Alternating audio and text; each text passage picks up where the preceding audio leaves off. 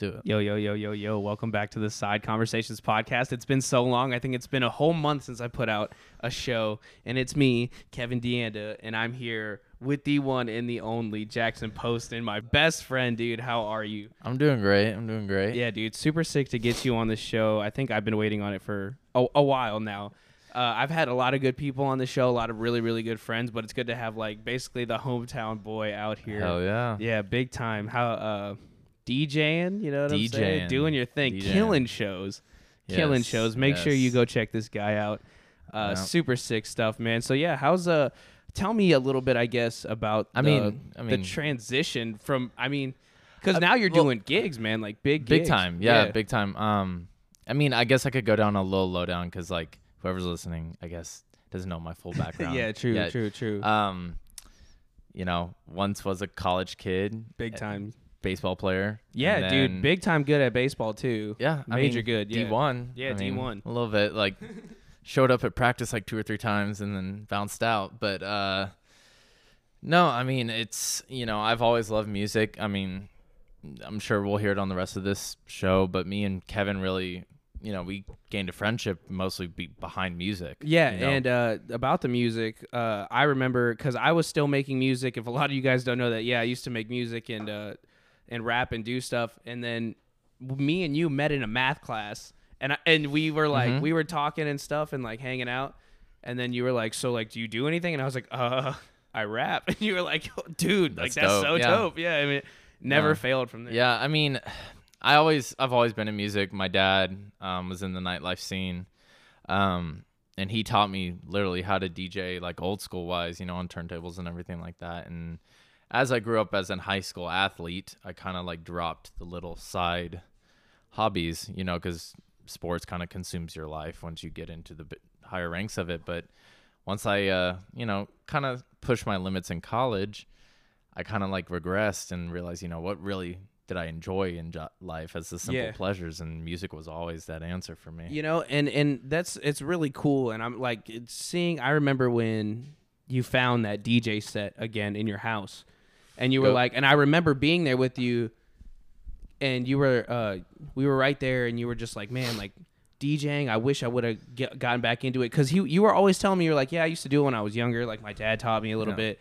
and you were, uh, I just remember having that moment right there when you were like, you know, like I do really want to pursue it. Like I really think I can just at least get back into it. And then like two weeks later, you dropped your first mix, Yep. and then people were like, "Yeah, this is kind of dope." Like, I, I, you know, and you were like, I remember you were like, "It sounds kind of clean here. It sounds not kind of clean here." And then you just But like, I kept mean, working on I it, just- dude. Like that was the best part. And now seeing you where you're at now, that's got to be like super nuts. I mean, it's nuts for me to see. Like that's progression right I there. get told that all the time. Like I run into people I go to high school with, and uh, I mean th- the craziest part for me, like that, like makes me happy, just like even in the spot I am right now, is I took a passion and it became, um, I guess you know, a career. Not, I mean, it's not. Granted, I'm not, you know, anywhere close to where I want to be in this career, but it, I at least, you know, I'm paying for a little bit of my school exactly. based off something yeah, I love big doing time. And you're you're taking care of. Uh, it's a what needs to be game taken care of. changer when you do something you love for a living, dude. Oh, yeah. You know, and it, I once that I realized that I realized, you know, what is better than you know doing what you love doing in your life and uh, making money from it. and it. I mean, I've, I've seen it firsthand. This is this is like a testament to anybody. Like, yo, actually follow your dreams. Mm-hmm. Because man, I remember we were sitting talking in math class. yeah, You know, what I'm saying one day just talking about whatever's gonna happen when we get out of here. You know, and we've all done crazy, you know, crazy stuff. But Oh, look at you. I saw you now. I see you on stage with with uh, Russ. Uh, Rae Sremmurd, Yeah. Migos, all these people, and I'm like, dude, that guy is doing his thing, bro. So that's that's a straight up to anybody yeah. out there, yeah, man. for real. I mean, dude, if we could take it from a math class to the stages, and you're you're playing for big names, anything's Yeah. possible, man. for real. No, But I, I really do mess with that. Yeah, it's No, super it's- super vibe. it's it's been a roller coaster and you know i think all in all too um i always push myself and i always don't think these opportunities are coming fast enough Yeah. but uh I feel that. just this past may um was the either two or three year mark since my first official club DJ gig. Yeah, and it's and I Since remember I actually like got back into DJing Yeah. heavy was I mean it's been two or three years and just to think uh, in the- how fast all this has come it's to where now I'm like paying rent and bills Yeah. off of DJing. now it's, doing crazy. something. That's yeah, that's the process, man. You gotta trust the process. for sure. And it's funny that we talk about school. Um, one thing I saw, actually, I was actually I saw last night, and I really wanted to talk to you about it. okay. Um, so you've seen the side of the music industry, uh, to where it's political, and you got to have it to obviously have somewhat of a successful rise. And um, I was going through Instagram last night, and I remember seeing this guy, and you know, I, he was just like somebody. It was a video. Sorry, here's my washer.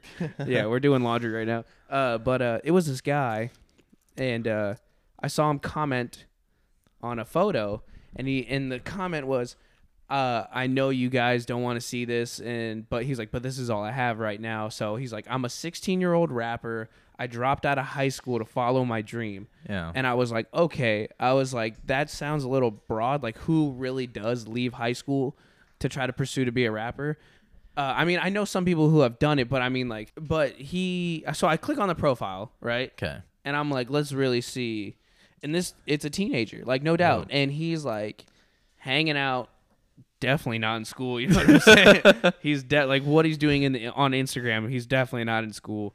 And um, I was like, maybe he's got like a music video out, you know, like or something. He must have some type of platform. I was like, okay, sweet, let's check it out. And he's still all the video. He he's he's not in a studio. He's not in. It's it's a pro- I mean he's not doing anything, and like he's still just like rapping on a video for Instagram. You know what I'm saying? I'll put it this way. What a lot of the music industry fails to understand, and I've had to learn it firsthand. And t- to be honest with you, it's because a lot of my growth has become of it. You have to have funding for Yeah, everything you're you doing. have behind. to have in- funding. and the thing is, is some people just think, you know, and granted, a lot of the most creative people in the music industry in this kind of, you know, art, music, whatever collective of not the normal nine to five group, uh, the group that kind of meshes, you know, Yeah, whether it's fashion or music or whatever it may be, we all kind of like, you yeah, know, they feed connect. off each other. Exactly.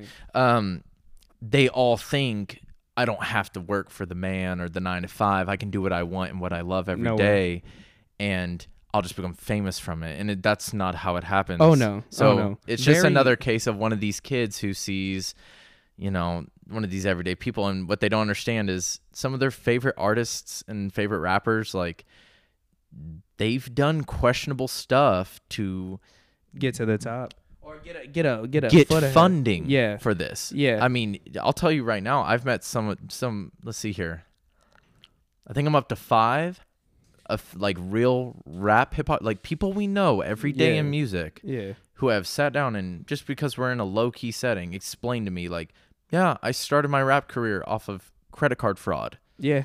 and just stuff and it's just like well duh and you made it look like you don't have a job but you had thousands of dollars pumping behind you off and of not and the and the stuff, thing yeah. is yeah and the thing is Yeah. today as rare as it is to see a rapper who's uh you know uh, really willing to explain but uh, nowadays the rap industry has changed so much that we have different style Mm-hmm. well everyone's rappers, and- requiring money too yeah and but here's uh, like you see these kids uh you know they they're straight up just teenagers with s- like stupid clout because mommy and daddy has funding you know what i'm saying or like stuff like that so their their Very true. style their style comes in and it changes the game or it, it doesn't really even change the game but people so many more people without real talent are are famous now you know what I'm saying? yes and I'll, I'll say it's from two things i say that the artists that are behind the whole mommy and daddy funding or Yeah. it's you know they got popular off of being a joke on social media yeah that stuff's a big thing now is people being popular it's for the Jake Paul kind of thing. It's where Yeah. oh now I've exerted my being funny on social media or some type of platform, and now I'm gonna try base a career off of it, and now I want to be a Right. rapper. yeah Um, at that point, they're pumping all their funding from these other you know platforms of a job. and they're pumping that into a music game and yeah they'll spend a million dollars and they'll Oh, yeah. create some type of rap career but it's not they're not It's profiting not. It's not it's not original it's, not gonna last yeah, it's not music. They're not making it for the sake of music. I feel like they're just making it for the sake and of. it, and it is easy now to really tell who's coming from because i'll tell you this way you even know it yourself oh yeah. um you see a lot of talent and artists coming through the game and uh the ones who are really like wanting to do this for a living and make money and this is all they've ever wanted and they've been trying to do this they push to be independent Yeah, you you definitely. I You see that. see that they people who- protect what they've built Yeah, and they want to they want to be able to work with who they want to work with. They want to be able to still have their old, you know, their their Mhm. group's name attached to it because you see like like you said the the people who just have clout and they want to make a rap career off of it, they're doing it for more money and they sign to those big labels, you, can know what I'm see, saying?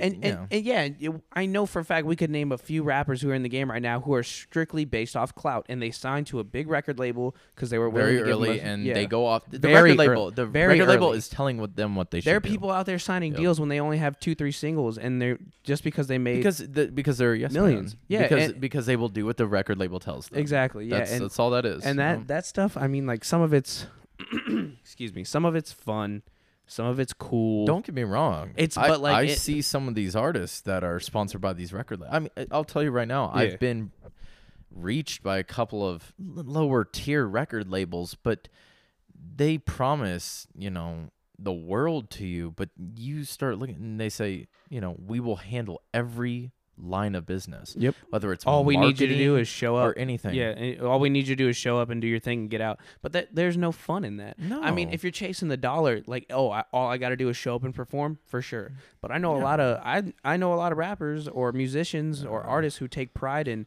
setting up everything, meeting fans, doing this, like fixing their own problems and wanting to do stuff by it's, it's themselves. the dangerous part where at first you think you're just doing what you love and you're making money off of doing it. Like I, I'm lucky to have, ma- like I was driving six hours to go perform a show yeah. in West Texas in my own car and loaded up my own gear and did everything myself and then drove back the same night because I needed to be Yeah. at class in the morning. Yeah. Like I did all that hustle myself to where it's like, you know, I I I'm willing to do it all over again Of just to make sure no dollar goes out of my pocket. Exactly. You know what I'm saying? I, I don't have to do somebody do anything else for me. But a lot of these people who don't basically have the tools. You go back to the funding part. You see somebody who, you know, may have a little bit of talent, but they're dropped out of high school and they don't work a job to Yeah. support that. and that's The that's what I was thinking. The first person to offer them a thousand dollars and say, "Hey, I can get you a show." They may have charged two grand, but they're going to give him a hundred bucks. yeah. You know, and they're got a two thousand dollar, like a thousand dollar contract. He thinks And- he's on top of the world. and that was the thing. know? So that brings me to my next point. So I was I was watching him, and like looking through, and I was like, okay, this guy really doesn't have like a set kind of like platform or anything. I was like, how? Why did he drop out of high school?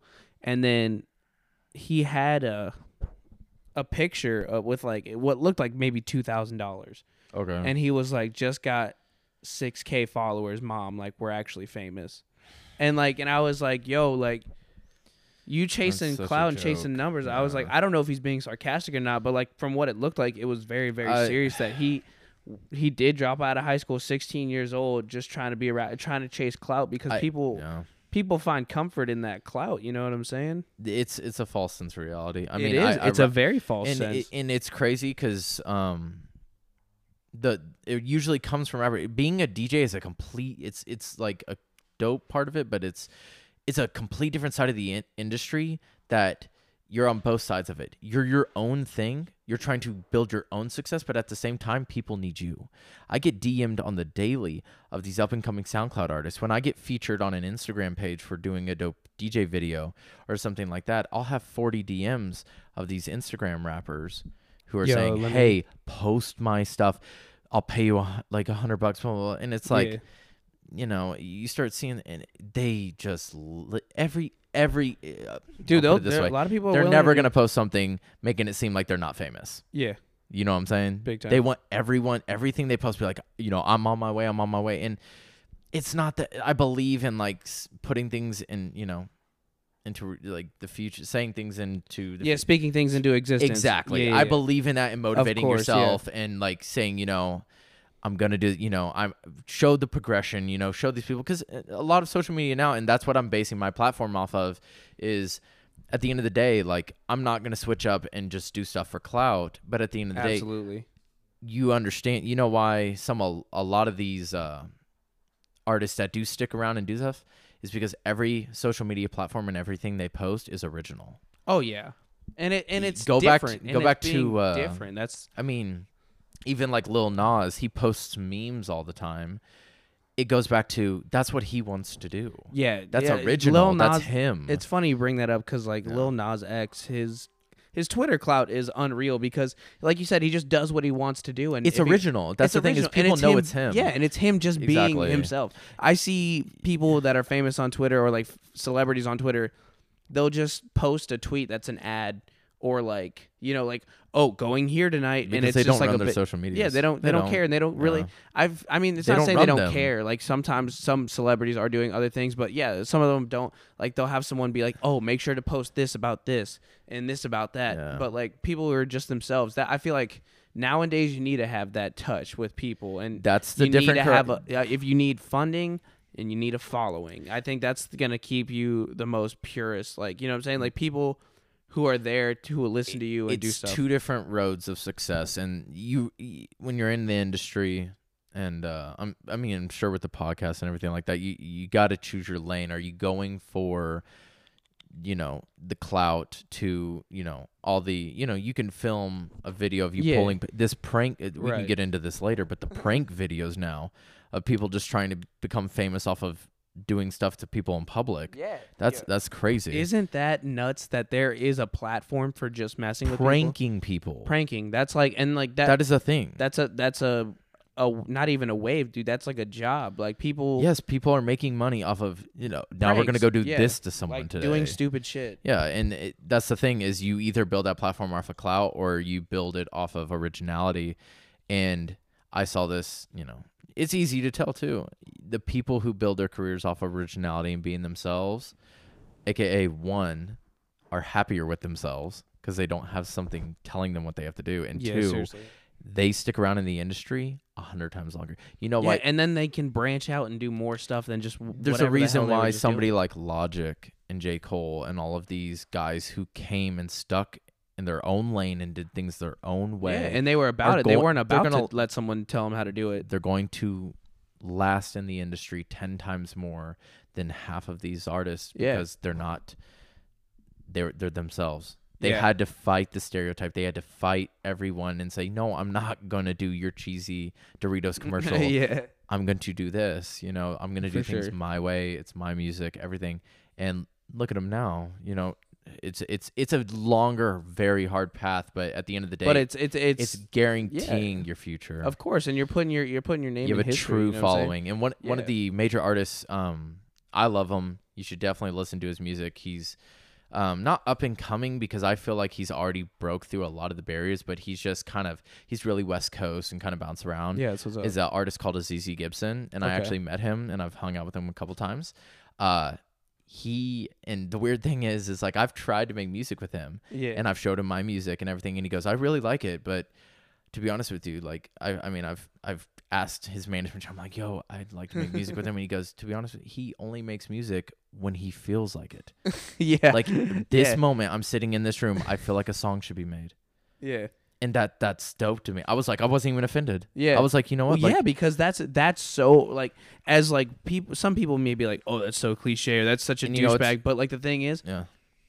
his music's so good because that's when he he's not forced to. Hey, uh, some dude coming up. Hey, studio times here. You're gonna have to. We're gonna have to get like a few songs in, so be ready. Like he's like, "Yo, fuck that." When I feel like doing bro. it, You know it's the dopest part is I got all that info and I was like, dude, I I just kind of stood. He was performing in Houston when I went in. I was like hanging out with him at the hotel and then I hung out backstage and I showed up to the and granted, there it wasn't like you know a huge huge show because he is an up and coming guy, but I mean I would say there was like 350 400 people that's lit though. That but here's be the thing lit. here's yeah. the huge difference it was not 350 400 people who showed up just because there was a concert in town it was like 350 400 true Azizi Gibson fans who knew every damn word, who knew his background. Yeah, it's who super knew where he comes from. They chanted every song, and it was just like that moment. It was like, bro, who needs, you Yeah. know, the clout that you know you sold your marketing team sold tickets for free,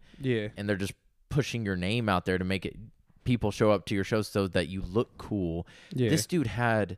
You know, 350 people going crazy because they yeah. love him and his originality, and that that like sold it for me. Yeah, that's what's Big up, dude. And that's that's a key aspect that some people miss out. Like, even though the podcast is like super young, um, you know, there have been a few times where people have either come up to me, like like obviously not just like random people I don't know, but I mean like friends of mine, uh, you know, people who I don't really talk to a lot.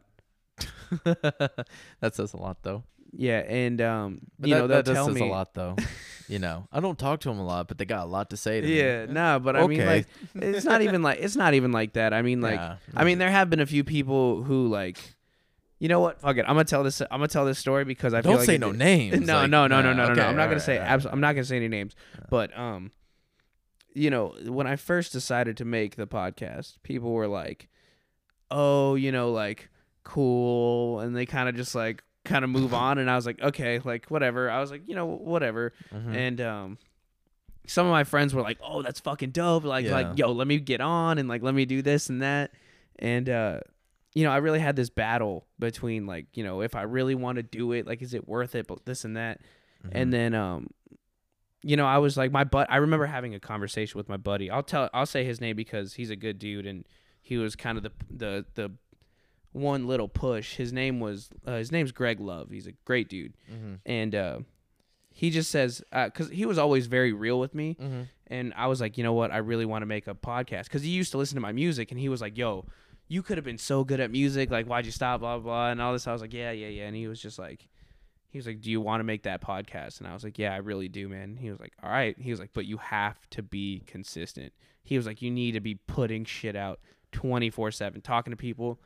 And I was like, I was like, what if no one, you know, like is listens? He's like, doesn't matter. You have to keep going. And he pushed me to do it and I did it and you know at first it was like a lot of people listened or they Mhm. quote unquote listened and they were like, "Oh cool. Oh this, oh Mhm. that." And it was funny cuz it was a huge release. You know, we wanted to do it big and then you know we dropped the first uh audio and it got like 145 views and I was like, "Oh, this is really good. A lot of people want to listen. That's listen." the best feeling too. Yeah.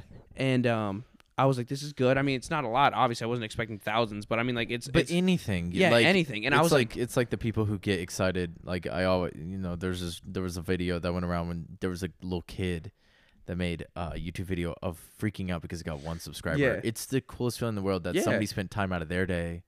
to listen, right? Oh, and yeah. and I was like, okay, this is good, but I knew I knew the ratings were going to drop because I was like only people just listen to it to see what it's about and either they judge it and they're like, "All right, I'm going to keep listening," or "Yeah, I'm not really Yeah, going to listen." yeah. So the first one got like 145 views and the next one got like 60. And I was like, "Damn." I was like, "But this is good."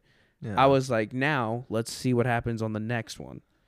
And I was like, the next the next one got like 60-ish or 50-ish and I was like, "Okay, good." I was like, "We've maintained at least 50." we you have know? a baseline. Yeah, we have a baseline. This is good. Yeah. And I told myself, if I keep doing giving out content, giving good content, stuff people want to hear, it'll grow. it doesn't yeah it, it it'll grow and it doesn't matter and and you know i've had the pleasure even so early into this podcast and, and shout out to everyone that's listening shout out to everyone that follows us on twitter instagram all that stuff you know shout out to y'all because y'all make me so happy but uh you know people will be like yo like i was li- i've had the honor dude like of just being with really good people and hearing stories that you would never hear because you would never get to sit down and talk to them They don't know these people. and they don't know Yep. these people and they've said so many crazy things good things that people always be like yo when he said this and that or when he was talking about this like oh i And it's appreciate super it. relatable. yeah too. and Yeah. and i had a conversation with one of my old old friends Mm-hmm. and uh, he was like hey man when you told this one story you know like it had a certain effect on me and he he was like i went from listening and laughing to like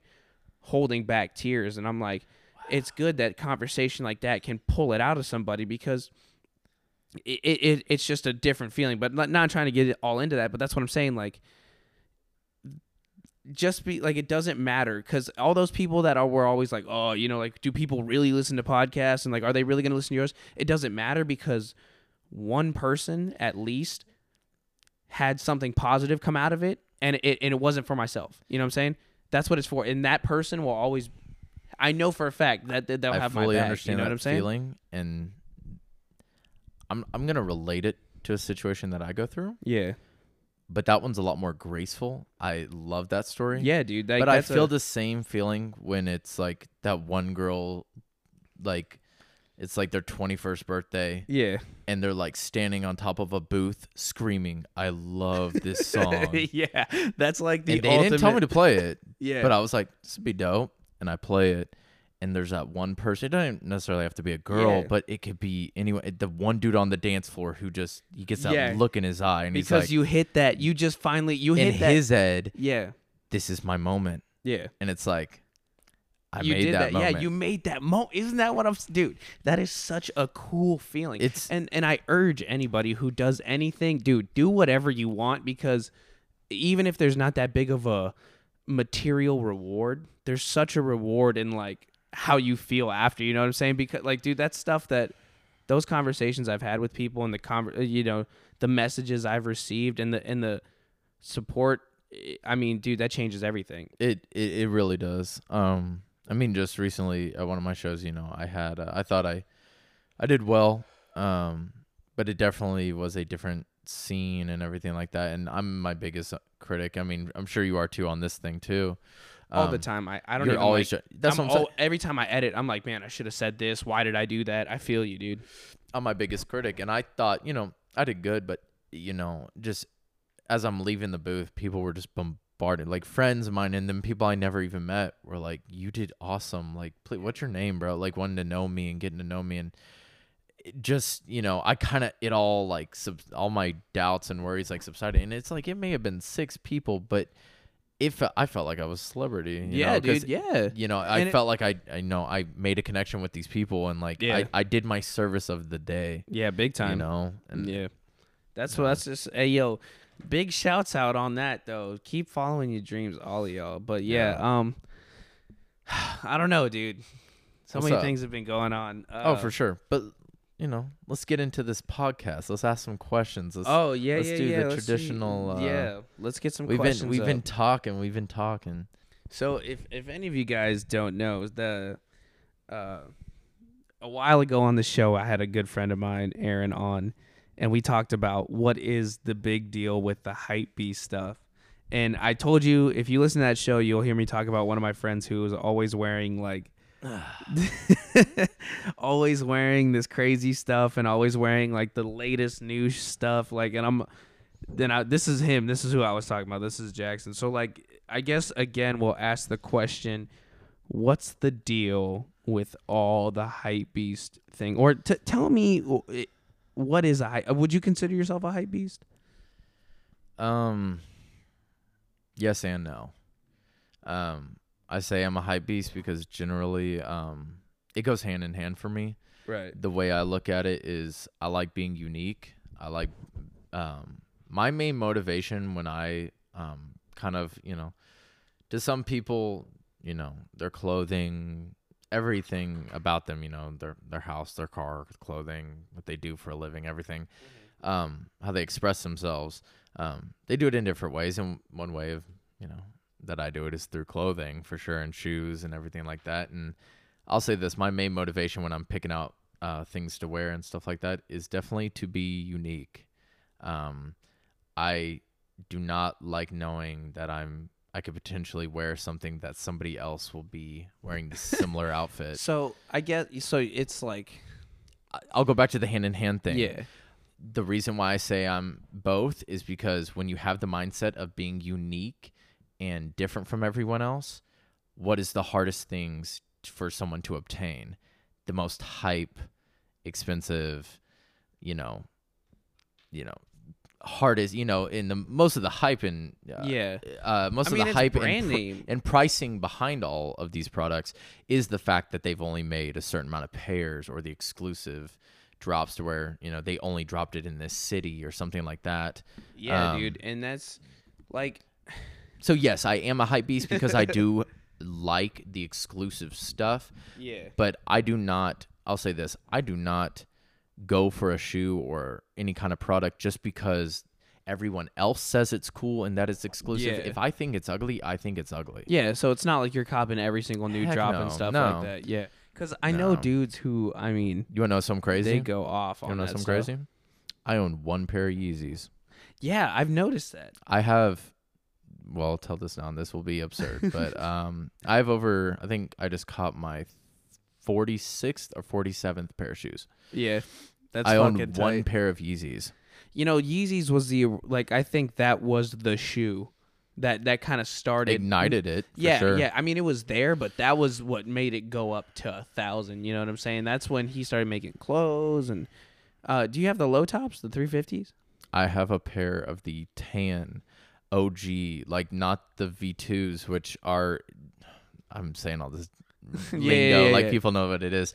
Um, essentially, Kanye came out. Uh, believe it or not, the first Yeezys that actually came out were with Nike because Kanye did a collab. Yeah, that's Nike. right. He made It's with the like the red, o- the red, Octobers. Yes. Speaking of, dude, literally. Okay, I'm gonna just say this now. Red Octobers, size 10, are my dream, dude. So like, I've been trying to every day. I go on StockX and I look at them. They just went from ten thousand dollars to seven thousand dollars, and I'm like, maybe one day. I I'll heard cop uh. Ace, Ace Cash Express is doing a little deal this weekend dude. on loans. I was, huh? I was gonna go to a loan shark and make sure I get that money, dude. I want them so badly. But yeah, I remember that they're still. But see, up. that's stuff. You have that. You have that. Everybody has that thing. They get mad at me because they see some of the stuff I wear and they're like, "Man, that's crazy." I'm like, I know there's that one item that you look at in the sneaker game or whatever that you go, "That's really cool," you know. Um, but I'm glad you found that for you. Um, but that's awesome. I love hearing how shoes, just like with the music and Bro, everything else, bro. It Bro, ignites back something. when I was see, here's the thing. When I was really young, like you can even ask my dad, Uh-huh. dude. When I was young, I always used to get new sneakers, bro. All the time. Like my dad was like, "Oh, you're just you have like this weird like shoe fetish," and I was like, I used to think like shoe fetish. I was like, that sounds like bad, like that's like gross or something. But it- I was just really into buying shoes. Like, dude, I w- Mm-hmm. always had like the uh, a super nice clean pair of Air Force Ones with the straps, pause, high tops. Yeah, pause real quick. What was the genre of music you grew up listening to, straight a rap. I I only rap music is And wh- all I used to. and what did they Bro, prize? fresh pair of sneakers 24/7, bro. Exactly. So I was always like, dude, I grew up listening Hand in hand. to Chamillionaire Mims. You know, boy, this is why I'm hot. Boy, like, dude, on some, you know, like Lil Wayne was popping at that time. Of so I was like, of and he was always talking about fresh pair of sneakers, fresh Got pair of to. sneakers, fresh Yeah. pair of shoes. They Like- they told us what our priority should be. It should Yeah. be cash, sneakers, and some other things. yeah, but, some you know, other things, but like, and that's when I, you know, my dad, I would always be like, hey, dad. I would like we would just go to the mall and I'd be like, "Oh, look at these! Oh, look at these!" And he'd be like, "God damn!" He was like, "You really want to?" Bro, I remember my, the day my dad tripped on a pair of sneakers that was sixty dollars. Facts. Yeah, you- dude. If only you could see what I'm buying. dollars. they were Allen Iversons. I will never forget this, bro. He uh, he tripped because they were 60 59.99 at finish line, and I said I want those. I was like, I think eleven or twelve. It was when they dropped uh, the Allen Iverson edition basketball sneaker. It was Yeah. the Adidas. Um, and I said, Dad, I want those. He goes, You don't even play basketball. The boy said- You- he was like, "Why the fuck would I buy you?" you didn't. You didn't even make the middle school basketball team. Why? Why? Why would you need those? You don't play the sport because it's cool. Well, you know, it's cool for you not to wear them You- too. yeah, you got basketball don't- shoes. You don't even play basketball. Bro, I got that. I got that treatment. yeah, dude. Uh, I I used to be the same dude. Like trying to get my dad to buy me a pair of Air Force Ones when he's like, "Those are a hundred dollars," and I'm like, I'm like, yo, like I know, but It's hard to remember. I I I.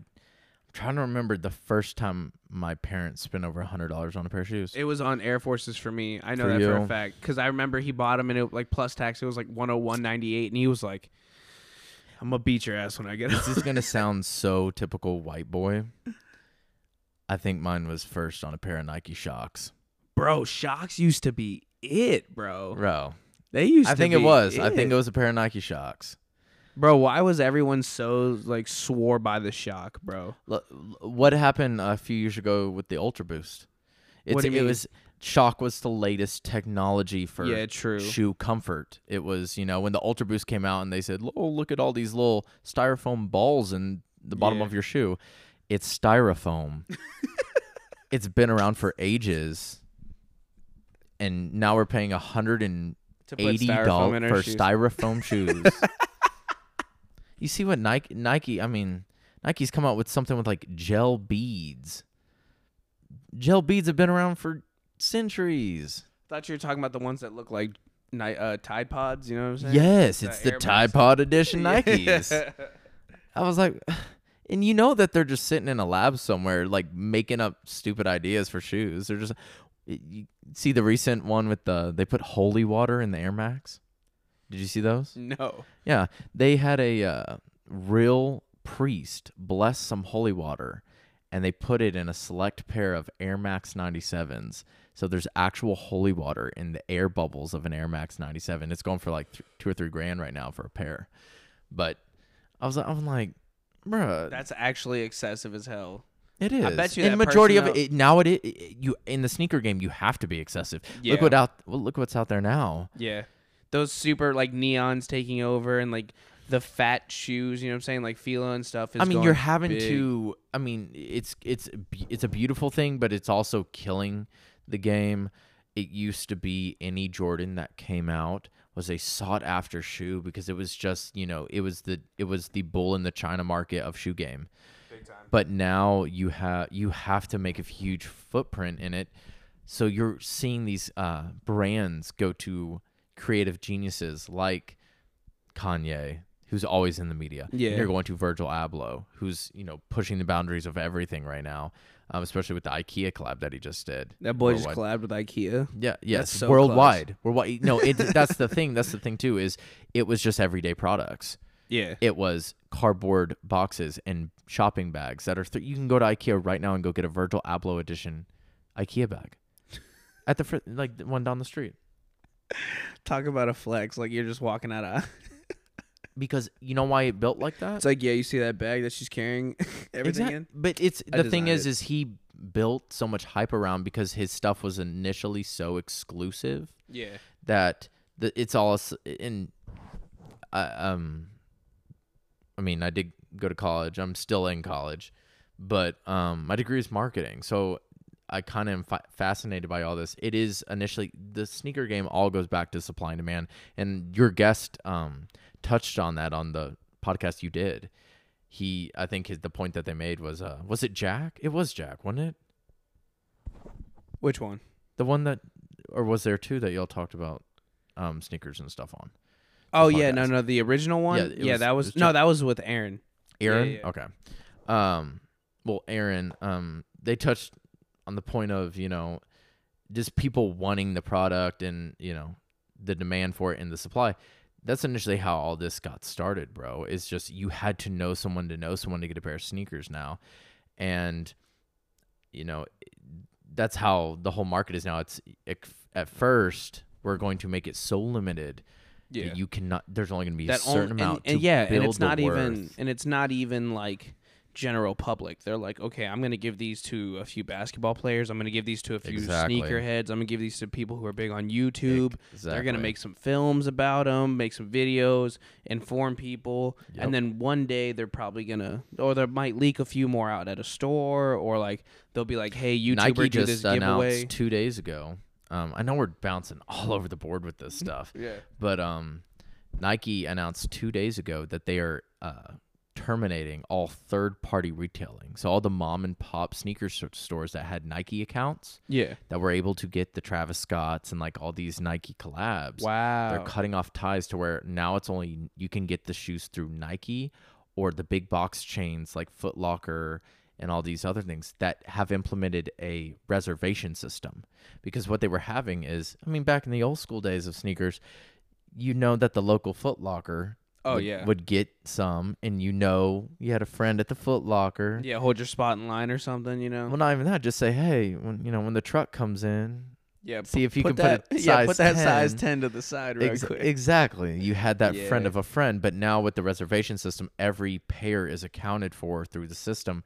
So if a pair goes missing, they know that somebody internally, you know, Damn. did something. So now it's like every pair is reserved at the big box chain. So it was, the only thing that was falling through was these mom and pops where it was like they didn't have the reservation system. They just showed up and if there were pairs there, there were pairs there. They're t- cutting that out now to where it really is a, you know, it's helping the game, but it's hurting the game because I would say the majority of the market now, especially when you're talking about Hypebeast and some of these major brands, um, the resale market. Yeah. I hundred percent the resale market. The resale market is blowing up. I mean, that's and it- that's those are the trenches, bro. Like uh, reselling, I don't think people understand. I've met a few resellers. multi it it, uh, it broke is. uh three billion this year. really? It Resell broke it alone? broke it broke a billion last year. It's uh three billion. Forbes uh Forbes came out and announced that it was a three billion dollar industry. That's ridiculous. Just the reselling, not the sneaker game. yeah, and that's without the new- that's that's reselling. like no new drops, no nothing. It's just it is stuff that has been coming out. I mean, well, that's the two is you got the classic part of it all from stuff that's dropped in and you might past. yeah, and you might get a new drop every now and then, but the resell is like stuff that's been out for a while. Stuff that you know you can Majority. get, but, peop- but people have you know that good stuff. That's like yeah, majority, you can find it, but but, uh, I say it goes hand in hand because you do have the new drops that come out, the big collabs, the off whites, the Travis Scotts that just came out. You know, it you do have those major drops that those guys honestly, um, they get those things in bulk. They offer quick deals. Yeah. um, I've seen it, bro. Dudes that buy like they'll buy 20 pairs spares, and the thing is is they're looking at it as a business now they'll go spend 20000 on this pair of shoe knowing that in three years that shoe will be 30% more than what we're buying it for we have the funds to where we can buy that shoe sit on it and they're looking at it from a business point of view where we make this investment in three years oh yeah. it's going to be worth x amount that it's worth it There's a shop. I think it's in L.A. or sh- uh, or in L- uh, New York. They have a hundred thousand dollar pair of the Nike, the Nikes that were made with the backward swoosh. They were, um, I can't remember. They're Nike Dunks, but i know the one you're yeah, talking about they're hundred thousand dollars, and they're not up for sale. That he was like, I'm gonna sell them later. So he tied them together into a knot yeah and threw them on a pillar inside the store. He was like, "Yeah, I'm gonna." He's like, "One day I'm gonna take those down." He's like, "If anyone who wants to come buy them, like they could probably try, but they're gonna have to give me a lot of money." it at that point i mean there's so many things in this i mean i, I even have points that yeah, um i'll say this that there are a lot of shoes that i still look at today um have i spent a ton of money on one pair of shoes yes yeah. um, what's your What do you think's your max? What's What's your max for a shoe? Do you think right now? If you do you want to know the most i've spent on one pair one pair, don't- which what do you think's? I look at them as investments too that's the, that's a whole thing Oh that yeah, like I know you've kind it. of touched on some some resale No, that that's the thing is I'm I'm I'm I'm not super deep in it, but I mean I'm I've talked to you about it. I can definitely get my hands on some stuff because I, I have been dabbling in the yeah, I'm still so looking for a quick set of Yeezys. You know what I'm saying? I'm trying to get me that size 10 and a half for the Yeezys, 10 for the Nikes. You already know. Yeah, You know, find me- donate to the po- podcast. You Yeah, know? donate to the podcast. We don't have shoes. Um, Yeah, just- been we sold our shoes for you know for these microphones. hell yeah. Um, but um, essentially, you know, I've made it to where I can made a decent amount of connections, but I, I the majority of the time when I look into a pair of sneakers, I I go back on the platform of I'm gonna take care of my stuff. Oh yeah. And people make fun of me because they're like, you don't need 40 something pairs of shoes. Well, here's the deal. I maybe wear um, a pair, let's say one pair of popular shoes. I maybe wear it once or twice a month, if that. if that. And so it, you're if you cutting down your- the amount of times I put on that shoe and wear it in public by a fraction, which means if I at least take decent care of this item, the way I look at it is I know the market enough to where if I buy a pair of shoes, I take good care of them. Yeah. Within the next two to three years, I can sell it, and I'll I'll put it this way: this is why I've I have not bought a pair of shoes in a mall in over four years. Oh yeah. The only shoes I've ever bought in a mall recently are Vans. Well, I mean that's true because it's, with things like Nike, Reebok, and Adidas, they're You know why I do it? Because you go to any Foot Locker. I mean, uh, the staples like Air Force Ones, Vans, like all that. Those Yeah. are forever, you know, one thing. yeah, those those don't ever have to change because Exactly. they've already set. I mean, dude, like you could rock a pair of Vans and still be fresh Exa- as hell. you know what I'm exactly. saying? Those Vans is a complete different value too, because Yeah. it's not. You don't have you know two hundred dollar collab. Wait, answer and- the question. How much have you spent on a pair of shoes and what? I'm trying to get around that. Um, I think to this day, I think it's fifteen hundred. You spent fifteen hundred dollars on a, pa- a pair of shoes. one pair. Um, Which ones were they? Because I bet you I know. I bet you I can. I bet you I can guess which ones they are. guess the brand, and I'll tell you yes or no. Gucci. No, You're telling me those Gucci shoes that you have are not fifteen they were eight hundred. Still bad. Like that's not bad. Yeah, like- but they were my birthday shoes. You Okay. know, they're the most Yeah. extra shoes yeah, ever, bro. Like, they- dude, if you if you haven't seen, are they on your Instagram? Yes, they are. okay, are. yeah. If you go to this man's Instagram, Instagram. yes, uh, Instagram is um at prof mu- underscore music. So P R O P H underscore music. Yeah, this dude literally has freaking diamond plated Yeah. Gucci shoes. I do. Wait, what'd you spend fifteen hundred dollars on? Um, Are they Nikes? no, they're Dolce and Gabbanas. Which ones are they? Uh, I haven't been wearing them recently because I felt so bad for spending that much money on them. Um, but they were a good deal. Um, so essentially, I one of my favorite artists right now in the game, um, is a rapper called Key Glock, Oh and I just remember watching his music video, and he had these pair of Dolce and Gabbana sneakers on that were so absurd. Like the half of the video was based on like zoom ins of this shoe. And I said those are the coolest thing. They're uh, Swarovski crystal. Um, the so imagine di- real diamond. Like those Yeah. Gucci's are like more of a silver color. This looks like somebody put diamonds, like real diamonds, all over a shoe, and it's it's dope. It's like a sneaker. Like it's not. Yeah. It's like a workout shoe, but Oh, it's like okay. diamond plated. It's so cool. It's like gunmetal gray. Um, it's extra. Don't get me wrong. Oh yeah, that's it's super ex- super extra. Yeah, yeah. But I saw that in the music video. I'm like, oh man, those are so cool. And I went on Dolce and Gabbana. I, this is how gullible I am too. this, I mean, this is me to a T though. So I see these shoes. I love them. I go on the website. Biggest size they sell online is like a size 10, which makes sense because Key Glock's not the biggest dude. He's Yeah, not super definitely. big. So he probably wears like a 9, 10, 11 or something like that. And I wear a size 12. And I said, okay, well, it wasn't meant to be. Well, I'm in the mall, and one of the Dallas malls, uh, I think it was NorthPark, just opened up a Dolce Gabbana store, and I walk in, and I go, uh, Ashley was with me at the time, and I go, Yeah. Ashley, you know what? You remember those shoes in that music video I told you about? I go, if this store has those shoes, I'm gonna buy them. I walk into the store. The lady goes, "How can I help you?" I say, "If you have these shoes, you've got a customer." Thinking Diva, yeah, thinking the they're not gonna- website should have every shoe in stock, so they don't have it. I don't have to worry about spending money. To You're just going in there she to. pulls up with the shoes. She pulls up with like. she "Alright, had yeah." the box in hand. Within She was like, "All right, here we go. Um, that'll be fifteen hundred dollars." Yup. And you're And like, I ain't no bitch. Yeah. I kind of suckered myself in it. But the good thing is, is that shoe right now, it's it it was the only pair in Dallas, it, only pair in Texas for that matter. Um, that was my size.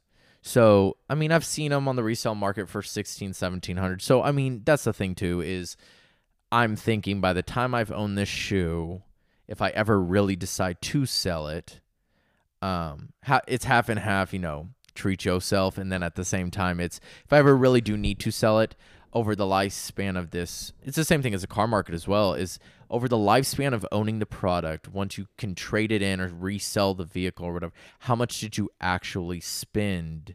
During the lifetime of you having it, if you take good care of your car, the resale value of it comes up. So Essentially, I'll put it this way: yeah, I buy a pair of shoes for five hundred, right, which is ridiculous. which is ridiculous. yes, everyone thinks that, but I take good care of it. yeah, And in three years later, that shoe's worth six fifty. yeah. And I, you How know, much did it cost me to really own that shoe? Because, l- well, again, it's more used. So let's say I sell it for four hundred bucks. Yeah. So I lost money on the deal. But in all in all, it only really cost me a hundred dollars to own this pair of shoes, um, which is the average cost of a sneaker at a sneaker store today in the mall. Yeah, true. That's the way it- I look at it now. Is that's what I mean? Uh, generally, what started all this um, is I look at it. I stopped shopping in the mall because when I uh, when I would go for a pair of shoes, I would notice, man, I'm spending 70 80 dollars on a pair of shoes that every person I walk into or meet and you know walk across and everything everyone I saw had the same model or same type of shoe or something and those same shoes once you wear them you'll find them in a Plato's closet or a Goodwill or something like that, and they're worth nothing. And and aren't isn't like I've seen people are even going towards like selling clothing now. You can even oh like yeah, like Supreme shirts, headbands. even the vintage market. This, I mean, obviously these people can't see what I'm wearing. This is a real shirt from uh, the 19. It's like either the 1980s uh, run for the Oilers. This is a real 1980s T-shirt. yeah, that's a super throwback. Yeah. Um. Let's see here. Um. Yeah, I got this at a um. Vintage is the new thing for me. Some people don't like it vintage vintage is, is definitely coming back like the old school because you look. can get because people are finding it for two or three dollars at a Goodwill, and they sell it for thirty rather Yeah. than three hundred for one of these Yeah, designer brands. And another thing is like, dude, like freaking everything, like dude, everything, like the uh, who was it, Champions? Boy, I used to get that stuff at Walgreens. You know what I'm saying? Not Yeah. Walmart, Walgreens, and then even now the, even the modern day shoes and stuff are going back to the old older, you know, Yeah, the older eighties, looks. nineties looks. and too. like, dude, now like championship sweatpants are like eighty bucks. You used to be able to get them at Yep. Walmart for three bucks. Mm-hmm. Like it's just coming back. You It know, is. like the And it's- it baggy all comes back college looks and stuff. I, it all comes back to the street look, the rap game. Rap is Yeah. the biggest genre in music I right think now. rap definitely changed the way everybody wanted to- game yeah, the and sneaker rap is hand in hand. Yeah, dude. Hundred percent. And I've oh man, it's a crazy culture. Like I've seen some of the uh some rappers like shoe uh shoe collections. Uh I mean like you should see the game, dude. The game Oh, has yeah. his own like Him and Nick Cannon. Nick Yeah. Cannon's even more absurd. But Nick Cannon's not. I mean, he is obviously about getting the you know the Jordans, the Yeezys, like all the hype stuff.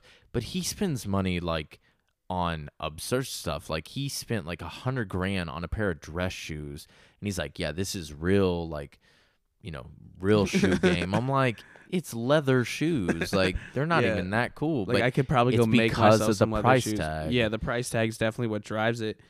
The game has a humidified stays at one temperature the whole time hmm like that's his room and in uh he has his what are the back to the futures the marty mcfly's oh, the Air Max. yeah and the they're in a bulletproof case with a A cement friend a cement block wall behind him so no one can break in from behind and take it and then when they get to the Yeah. to the box it's a safe so you'd have to go through two layers I actually got offered if I wanted to buy a pair of those uh, two weeks ago. dude size the 12. marty mcfly's are literally are they what did they light up were they the light was up they made two pairs. I think one pair came out in 2010 that did not yeah auto that didn't light up didn't they lit up, but they didn't auto lace. oh shit that's right the new ones do have auto The- lace They had a pair that came out in 2016 that came in like this big yellow like radioactive box that Oh, auto laced and it lit up and everything. What do those run by? Like 12 Gs, 20 Gs now? 12 For and 20? a size 12 used pair like has been put on they were talking to me because i saw them on a guy's instagram and i go just for curiosity. You got those McFlies in there. he said size 12 serious inquiries only and i go just to make me laugh. What what are we talking and he said 12 grand financing available i'm like do bro. i really need automobile like transportation or Should I just get these? I can get the hoverboard. I got the shoes now. I just need the hoverboard to Yeah, go to exactly. work, so it's right? totally worth dropping 12 Gs on. No, I would never spend that much money on a pair. It's, those are don't get me wrong, those are the one of the biggest staples. If I could ever get a pair of those, it would be really cool. But again, I hold myself back a ton of time. There's I wish I mean the grocery list of shoes I want is Yeah. endless, and it all comes at the right place, right time for me. It has to be. It's an investment for me. Every pair I have, I treat as an investment. I look at it and I go. And to be honest with you, I'm a. I would say over the past year. So I've been collecting sneakers pretty heavily now for probably two or three. It's it kind of goes hand in hand with this DJ game because Yeah, it's dude. half of the Big time. too. The image, bro. Yep. Image is a Yep. big deal, especially in Um, I would say in the past year, I've paid actual cash money for only. I've copped maybe like eleven pairs, twelve pairs this year, like a pair a month yeah. minimum. Um, I've maybe that's a paid. that's a healthy habit right there. I've maybe paid cash um three or three, maybe max four times. Yeah. I'm mostly taking something, knowing the value of it, and giving it to someone that I think values it more and gives me a better value for that item just so I can obtain something that's worth more. Big time. So I'll take a t-shirt I paid 200 bucks for. I'm Take it- sorry. t- Back up. Did you just say Yes, I did. two hundred? This is going to be a long podcast if every time I mention a price tag is like, yes, a Dude. t-shirt, but I didn't wear it. It had the tag. so you bought a two hundred. it sat in my closet for the reason because this is what happens. I bought a t-shirt for $200 and I knew that that t-shirt would go up in value. I sat on it for 6 months. I put it in a plastic wrapper. It sat in the back of my closet. Jeez, self control, Um, dude. Well, I don't buy it. Majority of what I do, if I plan on keeping it as an investment, I don't buy it in my size because Yeah. that there are those moments you just want to look good and you're just like, man, I could I could wear that just one time. What do you get? Like mediums, mediums, Mediums. I feel like those like not shoe size. Shoe size is easy. I yeah, get I like feel like the nines. mediums go big in that market. You know what I'm saying? Mediums and then like XLs. Oh, small because, uh, a huge thing of the hypebeast market is uh, overseas. yeah, It is super hard to get that you know hip hoppy, you know Supreme, Off White, like all that kind of thing overseas. So Yeah. Japanese people, you know, and uh, Europeans and everything like Japan is a huge market for all this, yeah, uh, big time, and they all wear mediums and nines, eights, sevens. You know, that's Yeah. the majority why the uh, sneaker game is m- the most expensive pairs are like I think you know six, seven through yeah. A lot 10. of small sizes. I always see that. The si- I'm like, lucky because the size 12 is right at that point where it's like Not a it lot just, of people. It just dropped off the value. yeah. You know, 11 and down is where the I feel like nine and a half and tens are where where you want it to be at if you're a guy. Like that's where I feel like those sell hard. they do, but there there is something with the half sizing. Like Yeah. yes, it's more rare. You're not going to have many pairs made because they're not going to make as many pairs in a half size because not many people want half sizes. True. But yes, it is a rare thing. But it's so much harder to sell because no one's going into a place like I want a nine and a half. The- Why? Why do they not want a half? there's just not not as many people. like it just doesn't like I don't know. Like can I fit an 11 and a half? Yes. But will I if they got a size 12 there, I'd rather just get a 12. Well, that's because you are a twelve. I get that, but at the same time, you know, it's tough because it's like if if you are a 10, I feel like it, people have either decided I'm a size 9 or I'm a size 10. yes. And sometimes, if it's a good deal or something, like don't get me wrong, I have looked at a pair of Jordans and go, you know, I like this pair, I like the price, um, but it's an 11 and a half instead of a 12. Right. I might just go for it still because it is a good deal for the time and everything Right. like that. But I always have had this. It's just gonna be a little uncomfortable.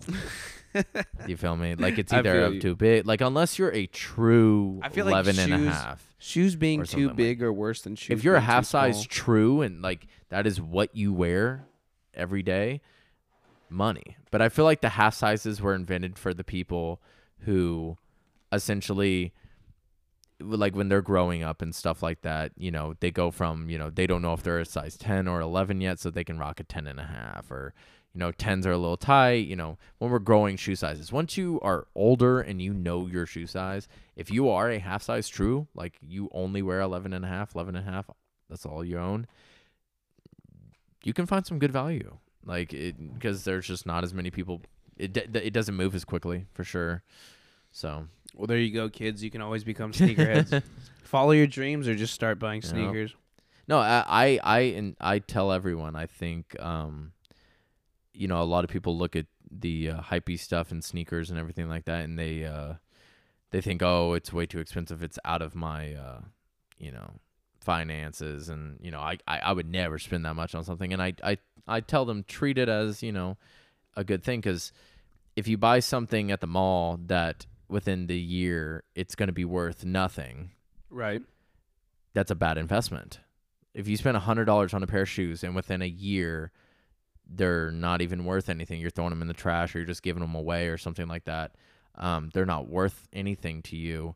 Uh, that's a waste of a hundred dollars. You can find a pair of Jordans that are a hundred dollars, and if you just you know do the due diligence of taking care of this, you can still sell it for eighty bucks, and you only spent twenty bucks for a pair of shoes that n- is cool. Yeah, that is really true. You know what I'm saying? Yeah, I like feel that. that's that's the whole thing behind me is I I've kind of like blown it up, obviously. Right. But that's my whole method behind all all this is how much is it really gonna put me out of pocket that if I really do need to, over the time I've owned this shoe and used it, how much have I really spent out of pocket for this product? big time. So I advise everyone to go for your dreams when it comes to sneakers. Yeah, follow like that. dude. Always have a Yeah. fresh pair on you. Well, yeah, Yeah. dude. Hopefully, I mean, you can definitely get me a, a hookup because I I need to cop. I need to cop some sneakers real got you. soon, boys. Real, real got you. soon. Um, so I mean, I feel like we've covered a lot of ground within this past hour. I mean, we've talked about. We have. We have. I feel like it's gone by so fast, hasn't it? It- Yeah, it doesn't sure. even feel like it's been an hour. Yeah, I mean, it's been a good episode. Yeah. I, feel so far. Yeah, I'm definitely Um, digging that.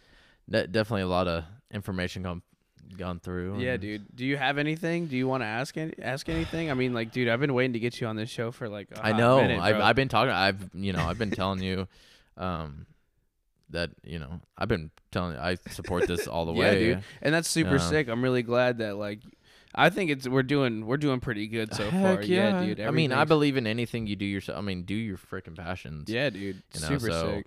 yeah. It's this is all. I mean, I'm I'm super proud of you, and you know, shout out to you and what you do. You know, you Yeah, bro. boosted me. I'm gonna boost Nah, you. you bro. know? Yeah, that's big facts. I that's, appreciate that's, that. That's dope. Um, you, you're doing what you want to do, and uh, it's it's taking. I granted, It's taking shape. It it, It took is. time, but it's taking shape. You know what I'm yes, saying? it is. Like people, uh, But I let's get uh, you know one of the main things I love about podcasts is the relatable content. We could all definitely get into some uh, relatables. I know I've been informing a lot of people, but you know, talked about like I'm not going to use this as a specific example. We could talk about, but like the participation trophies. yeah, And, dude. You know, just the general thoughts and stuff Yeah. on it. Just more stuff like that, I guess. People. It's hard to have You're gonna sink right back into participation trophies, aren't you? No, it's it's it was it was more of trying to see other people's opinion about that stuff. So and that's that the was beautiful thing about this too. yeah, like Yep. Yep. when I first put out the show. So like obviously my my thing is I don't want to offend anybody or do anything like it's this is really just me talking. And that one episode I did by myself. So it was just me, you know what I'm saying? Like it wasn't anybody fancy, it wasn't anybody doing this and that uh, or saying anything crazy. It was just me speaking my mind and um people were actually kind of like what do you think so wrong with giving a kid a participation medal? Or like what's the point of this and that? And i was like i get why some of you don't agree.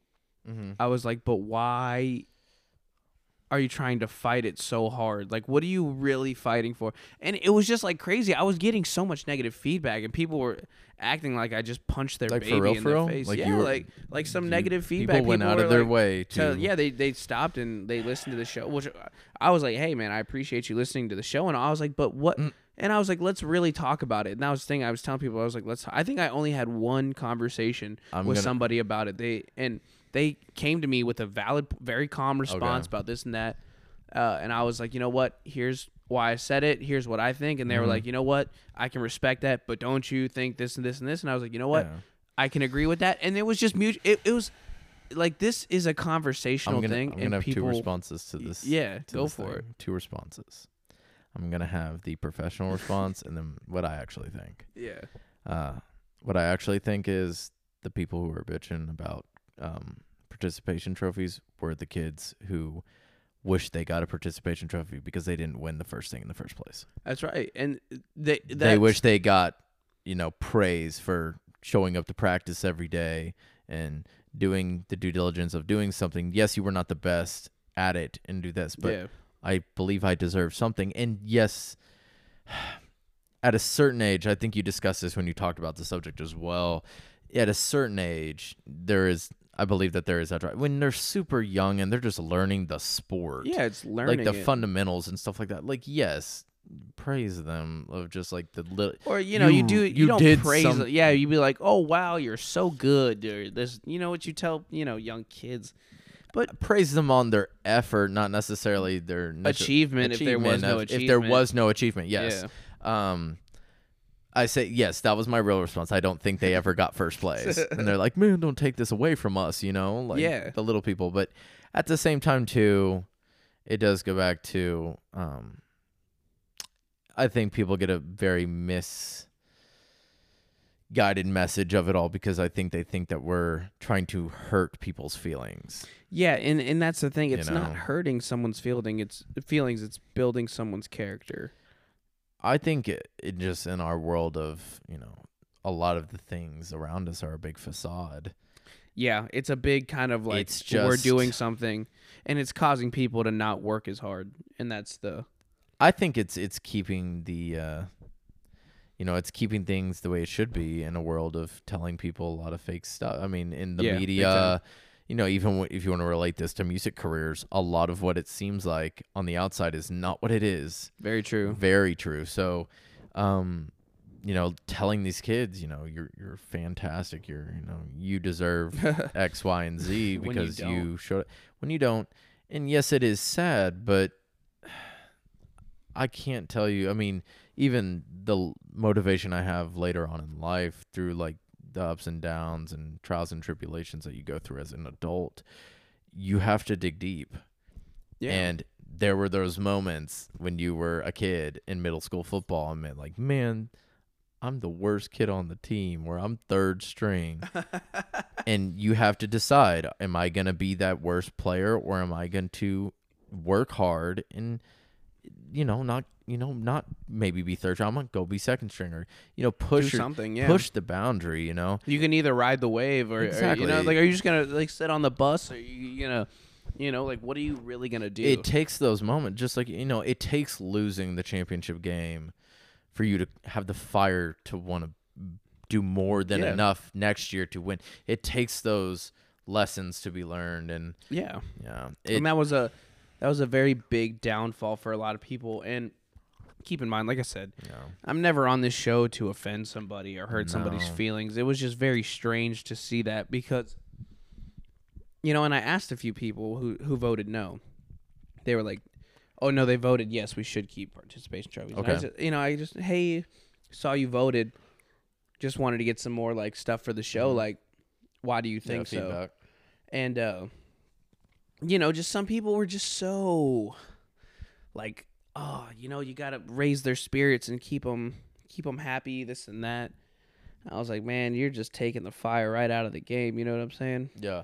No, it's like I said, it's all comes with age. I mean, you can't. I mean, at at the end of it all, it, I mean, it comes to the root of the sports too. Like, there's not one professional league that celebrates second place. no There's no. the, I the, mean, the super bowl no- champions one's one's One's it. There is playing a in the confetti. and there is a yeah winner. You know, Yeah. there is two separate things, and that's the thing is you can't change that. I mean, how long are we gonna protect people? You know what I'm saying? Like, uh, are you gonna wait to the first time they experience a loss be high school? You know, Yeah. middle school. Like, you know, wh- where do we draw the line? I mean, I do believe when they're very like when they're just running around and playing. Like you you attend like if you've ever attended a yo- like a young kid. Oh have you seen the t-ball game? Exactly. They're they have no idea what they're doing. Exactly. They're just having you know they're they're having fun. Yeah they're having fun. At that point no you do not have to explain to the four year old boy yeah. You are not good. You lost yeah you know you don't have to do that. at that point you them. just keeping them Say baseball's fun, right? Yeah, Yeah. Cheez Its, Yeah. Capri Suns. Hell yeah.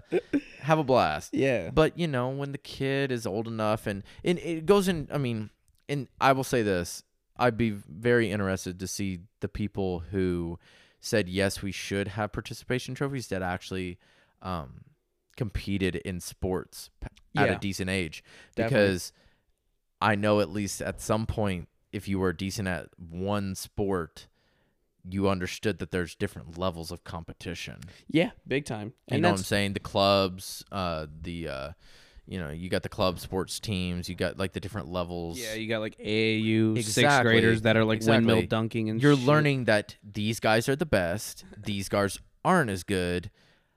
And then there's us who are straight trash. exactly. Like you know you're not as good as them, so you participate in the D League or you participate in that. Yeah. Um, and there were always those teams that the team knew that you know if we competed and pushed the boundary of our team, we may end up fifth place in the top bracket, but we want to win the championship every year to make ourselves feel better. yeah. So we participated in this league when we shouldn't have.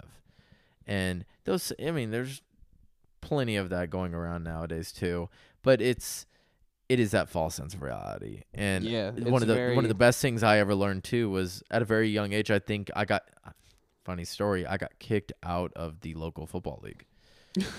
yes, kicked out. Not not like, hey, you're good enough to go play at a different football league. Maybe you should see what's out there. I got kicked out. yeah, I got um I was too aggressive.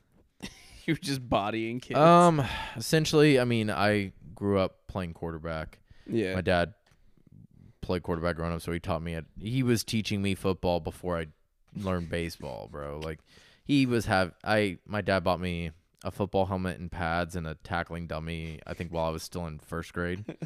so it was like Yeah. he was teaching me football fundamentals since I grew up, and he taught me to be a quarterback.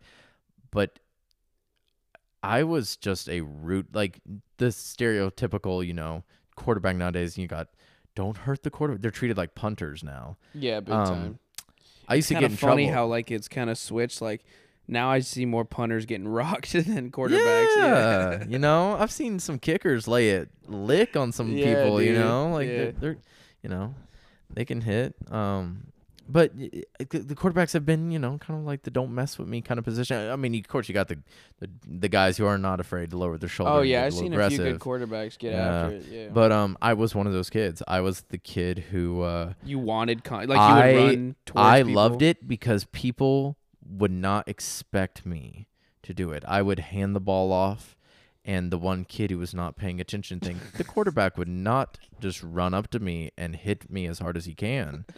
Um, I did that. Yeah, and you were I- just always trying to oh, find somebody to always, fucking lay out. Always. Um, I would, I would just wait for the referees to be focused on that part of the field, and yeah, I used to that would take you out. see because like I played football in Mm-hmm. middle school and like a little bit of junior high, but like I was never great. But I was like, you know, like I'm gonna get, you know, I'm if I'm playing the sport, uh, you know, coach always says go to the whistle. You know what I'm saying? So I'm like, bet. yeah. I'm like every play's live, like every play's live until I people hear. didn't understand that. yeah, and I was like, it does. No. It's not that I have to. I was like, if you're on the opposing team, I'm on offense. I have to block you. So if I ear hole you, should have gotten out of the way. You know what I'm saying? Exactly. No, And it's like, it- you have to. I mean, Yeah, essentially, stuff- you you and that's what it is. Uh, football was a very interesting sport, especially when a lot of that's why a lot of people don't make it past high school is because not necessarily um because you're starting to see it more and more today. Um, the people who go farther in the sports now rather than just their physical attributes are the people who understand the game better yeah, you can go that to any sport really um, physical attributes definitely help but knowing the game is you have to know you know got to have the leg up. You know and what I'm saying? in high school you had to have your head on a swivel Oh, everywhere big you time, went big time. because there were schools and people that taught their t- you you look for that kid who's not paying attention and Yeah. you go hurt him Oh, dude, I've been told. I've been told by some coaches and stuff where they're like, "Hey, like, i learned they- that yeah, at fifth grade yeah, they'll they'll like, grab you by the face mask. They're like, they'll watch like a few plays will go on, then they'll bring you over to the sideline. They're like, "Hey, um, number twenty eight, he looks pretty small and he's always looking to your blind spot. When he's not looking, I want you to Yeah, just we- lay him out." and I'm go like, run the ball to the right go hit him Yeah, like hit him, hit him as hard as you possibly can, and then like they would they would do like kickoff, and then they would be like, hey, they'd you know tell me they'd be like switch sides and just lay this Yeah. kid out, and I'm like, dude, like, you know what I'm saying? I'm like. Like it's very like oh yeah like in the moment you're like oh hell yeah like sweet let's just go knock that like I'm in middle school playing football and all I'm playing is kickoff obviously I want to hit somebody like Yep. let's go like I'll do it yeah but thinking back you're like damn my coach really wanted me to hurt him like Yeah, no, I mean it's. I mean we're going back. You can relate this back to the. It's just a different. I mean they're not going to teach that in the participation trophy leagues. oh definitely not you know what I'm saying? They're not going to pursue, you know, the aggressive side of the sport. You know, um, all of that um, in more of the participation trophy kind of environments. Um, but the ones that you know, I think I think it was fifth grade was the first year I spent. I played in a league that actually was Texas statewide. So we were playing. My team was based out of uh, Dallas. Oh yeah. Um, we had like two teams based out of Dallas, but we were playing games in San Antonio. oh, were you like on one of those football teams that had yeah the select dude? I remember like Yep. being We played being Snoop young. Dogg's team in California. Yeah, dude, being young and being on a select football team or like a select like soccer team, that was like being in when the you missed profession- yeah. school for sports at a young age, Yeah. you were that cool. Yeah, you, you dude. Were that, you were cool. That was like Yep. that's what everyone wanted to be. They're like, "Oh yeah, I'm going select." Like, and then you'd see people. They're like, "Yeah, he's select, but only because his dad pays for it." Yeah, like I was that kid that would be like, yeah, he plays select, but his team's 0 and 7. Yes. Yeah. Yeah. and um, Yeah. I remember. I mean, I used to play. I didn't really know sports like that. Like, I was never good at like sports that more contact. Like, I was decent Yeah. at wrestling, but like I played indoor volleyball in a men's league. Yes, you did. Yeah, and like that was when I 1st Mhm. experienced the, uh, the select, I guess, because I I started ex- off on like, literally, I started off on a church team. It was a church team. This the Mhm. lady who ran it. Uh, I mean, what a, a great woman. She's, I mean, she changed my life forever. Yeah. But she picked us up and she was like, "Hey, like you guys want to?" We were, we did a fundraiser. Okay. We did a fundraiser and we played volleyball, Okay. and uh, it was me and my buddy Zach, and we were doing. I mean, we were young, so we were jumping Yeah. high. We were Yeah. hype. We were, you know, like woo, like fuck yeah, volleyball. We didn't know what the fuck was going on. And this lady, you know, she came up. She said, "Hey, do you guys want to play men's volleyball?"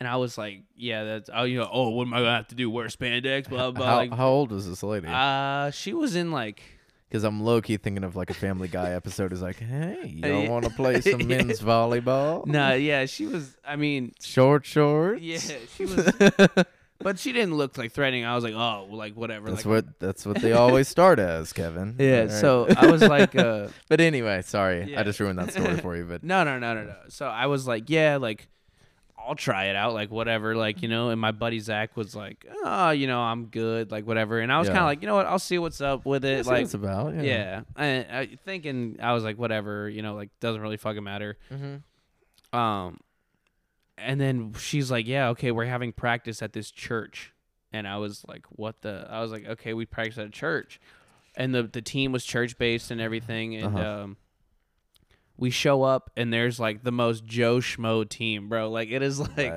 like it was like dudes.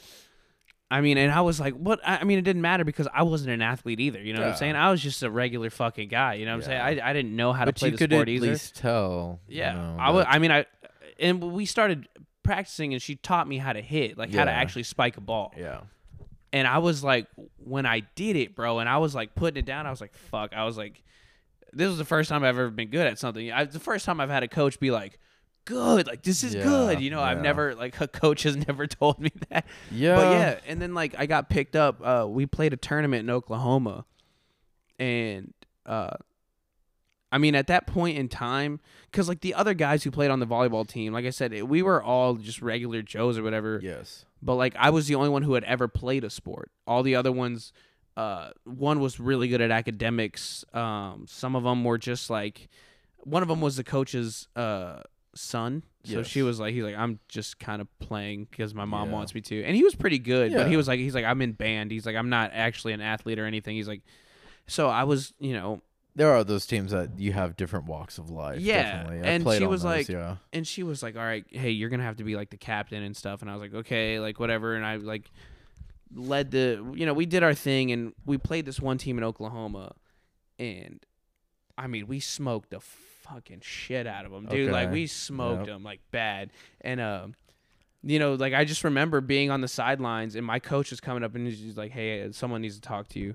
I was like, "Okay, like, wh- who is it?" You know, this big ass dude comes up and uh, this really short guy, uh, short Asian guy, dude, Coach Rue, dude, awesome guy.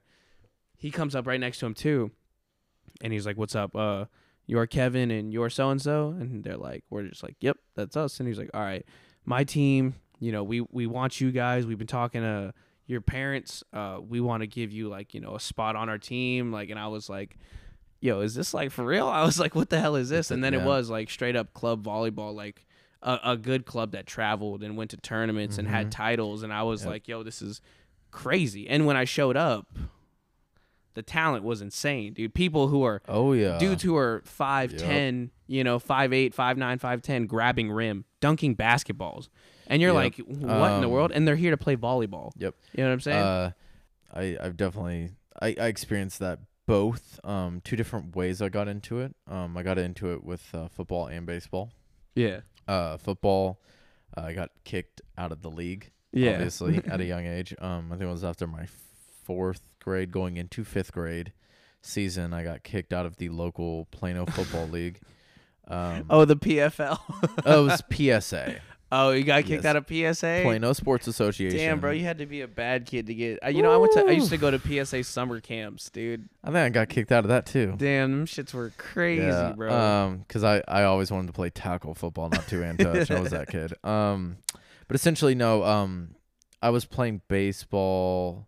I wasn't playing at the club level yet. I was always just like the best kid on the team at that young age. yeah, you were um, you were like one of the fast kids. Exactly. You know what I'm saying? Exactly. And I mean, was, it like, the always comes out like that when you play in the local. Like, not Yeah. everybody takes it. You always have those decent amount of the kids on the team that are just playing the sport to play the sport. They don't actually want to do this for the rest of their life, or they're not going to pursue it Yeah. in high school or They middle were school or just- whatever. They were just like, Exactly. Their parents put them into it as the sport they enjoyed doing to get out of the house or something. When you play in the community leagues, you do experience that.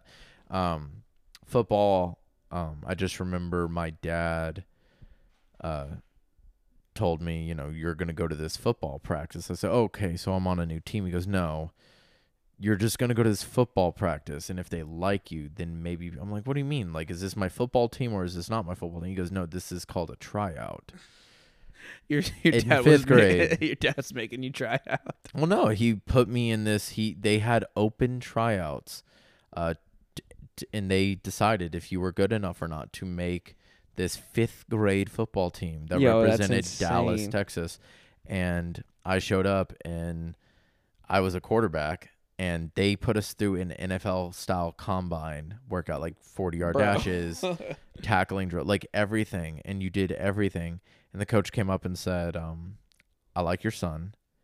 Uh, by the way, I was relatively, you know, decent sized yeah. in the PSA league. You know, I was able to, you know, hit some people, but I wasn't the biggest kid. Um, but when I went to the Texas Select League, I played in the TSFL. It was Texas Select Football League. When I went to that league, I was the smallest kid on the team by far. Isn't that scary? When you think you're Um, super good and you get moved up a level and everyone's totally bigger than you. Yes, That's and like the If you know feeling in the anything, if you're from the Dallas area, um, the the team was solely built of people from Mesquite, Cedar Hill, and DeSoto. yeah. Studs. So Studs. obviously, you know that those high schools are amazing. Yeah. You know, and I, and they just have natural talent pumping through them, and Yeah, dude, they've always been a train wreck in everything they every sport they play. and you and the crazy part is, you know, uh, so that team eventually led to me to another team that was even better, but um.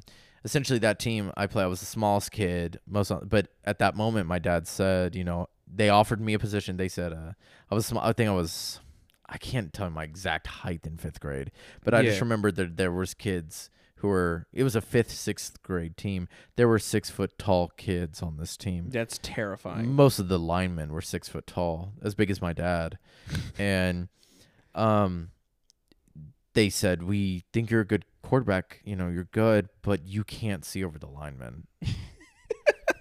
and it's true. Like, in it, they were completely right. They said you you can throw a football and everything, but you're just you. It doesn't Yeah. make sense. We have some of the biggest linemen in the league. We love that fact. Yeah. We we're not going to. You're not going to downgrade. exactly. So they put me at they might they put me at wide receiver and uh, DB, Yeah. yeah. and uh, my dad told me he said you can either go pl- find another local league To that play you can play quarterback because those kids won't be as big, or you can play in this very tough football league Yeah, that's where every kid will be bigger than you and everything. I go. Well, am I gonna have to play against these kids like when I go to high school? And my dad goes, "Yeah, like they're not just gonna go away. Yeah, they're going to be there and they're, they're, gonna, going to be there they're going to be bigger. and they're going to be bigger and stronger. And I'm like, well, I might as well learn how to play with these kids now. Yeah, of course. And that's what you need to do. And it eventually led to when I was in middle school, I changed teams to a team called the Allen Wild Dogs. And if anyone who follows my social media, because I will boast, I will boost this uh, uh, podcast on that social media, Yeah. on my social media. Um, and I do have fo- some of my former teammates from that team. We're called the Allen Wild Dogs. I've heard of you guys. I know who you guys are. You've heard of us? Yeah, I've heard of the Wild Dogs. We have an dude, like- alumni, man. Yeah, dude, you guys are. Uh, essentially, the majority of that team was made of, I would say 90% of it was made from the core group of the Allen Eagles team that won three state championships in Yeah. a row. Uh, I think it, I think both are starting offense and starting defense. I would say I don't really know a kid off of that team who didn't go to college for football except me. and I'm, Those- and those guys I'm are- not kidding. And Yeah. it's uh kid you obviously know so so Jamambo played on that football team. yeah, big deal. Yeah. Exactly. Um I mean I know I think I know two or three kids from that team that are in the NFL. Yeah. So it's like I eventually got to up to that point to where I was playing my teammates were kids who were at Allen High School Yeah. and I would come to my local middle school practices and I was good at I mean I got offered to play I think yeah I was I was getting offered or not offered obviously but you know talked to of playing junior varsity as an incoming freshman Yeah, yeah. football but obviously baseball was a bigger priority to me and I went down that road and I bigger my dad basically explained to me you have the potential to play college baseball, Yeah, and that's a big deal. coming into high school that was kind of a known thing Yeah. so he said, you know, you're not going to go D1 in football. You can go D1 in baseball. And that was a smart decision. yes, I do wish sometimes I go back and I think it would have been cool to been a varsity level football player. Those Friday Yeah. night lights in Texas. I Yeah, know, of course. But I mean, those awesome. baseball games of slapping them over the freaking. Oh wall, yeah, I you mean, essentially yes. And the crazy part is, is you know, this is bad. But the year I really kind of really put football away, the kid who replaced me tore his ACL that next year. damn, year. that would have been your season, bro. that would have been potentially my whole career. nah, bro. as a would've- baseball player because I, Oh, I yeah. eventually went to play college. You know, Yeah, I don't every- think. I mean, Yeah, you never know. yeah, but I mean, I did play catcher, so I was bending my knees all the time. So, yeah, true. but I, I will say this: that's was- another thing, bro. The fact that you you were playing catcher and you're fucking sitting like that. that Oh yeah, hell, is I don't. I can't feel my left knee, but that's a that's a different thing. Um, but uh, essentially, I knew it was it was so stupid. Um, because when I was going up as a kid, I was going to practice with these kids, and I would have the homies that I went to school with that played in the local leagues. Yeah. They're like, yeah, bro, we're the best. I'm like, you have you met my friend? no, like, like, bro, these this guy- kids live like 30 minutes down that way. You know the outlet mall down there? Yeah. There's a football team out there that could beat our high school team. Like, you don't understand. They're like, nah, you're lying, you're lying. It's like, And- bro, uh, trust me, I've seen it. Then all of these kids, all of a sudden, while we're in high school, go, these Allen players. I'm like, you That's them. Like exactly. And I was like, you, d- you didn't listen to me. Yeah, the super powerhouse from Allen. Shout out to Kyler Murray. Yeah. I was- saw him once at A and M. It was I used to run routes for him. dude. because I knew because I knew uh majority of the players on that Allen Eagles Yeah. team. They linked me in to where later on in life I you know met Kyler a couple times and uh, Yeah, that dude. That dude's actually super cool. I saw him outside of A and M after a a game. mhm. And we were. I was walking outside of a bar, and he was walking. I was like, "Wait a second. He stopped. I was like, "Aren't you Kyler Murray?" And he was like, "Yeah, why?" And I was like, "No reason." I and I just walked away, and I was like, "I just watched you play on the state, like on the field."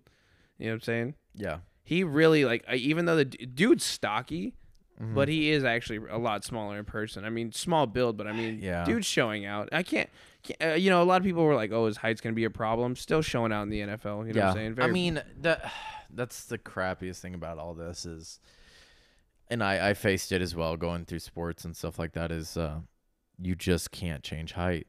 oh no, you'll you, never you be able to you change You can't height. change height and you can only can change how you know how good of a player you are around that one attribute of yourself and uh you know how athletic you are and speed and everything like that and i will say this for what he lacks in height he makes up for in just his elusiveness and speed Yeah, and just I've showing never seen out. a quick just and his understanding for the game as well. He he's I mean obviously his dad was a uh, massive football player for A and M as well. He was a you know star quarterback for A and M, and then he's uh his dad's actually one of the I think probably the top quarterback coach in the state Oh yeah. for you know up and coming guys, um, if not one of the best in the nation.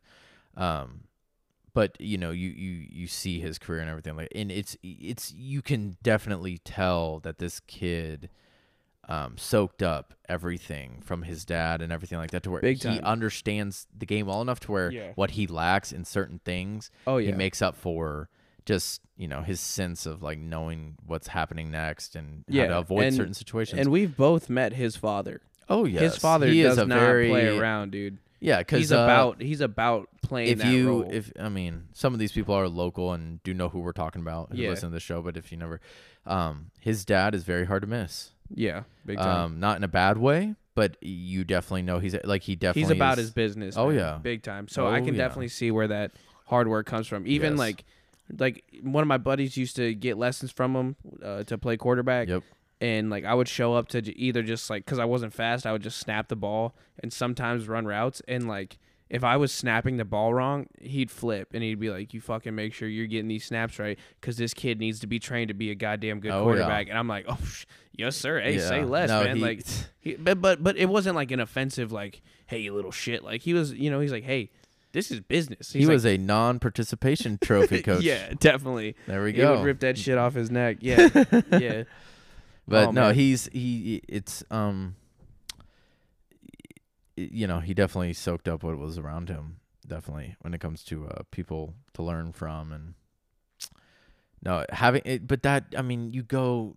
We can relate this to a participation trophy moment when you have people around you that are willing to push those barriers with you and push you and kind of whip you into shape and stuff like that. Look how far you can go with it.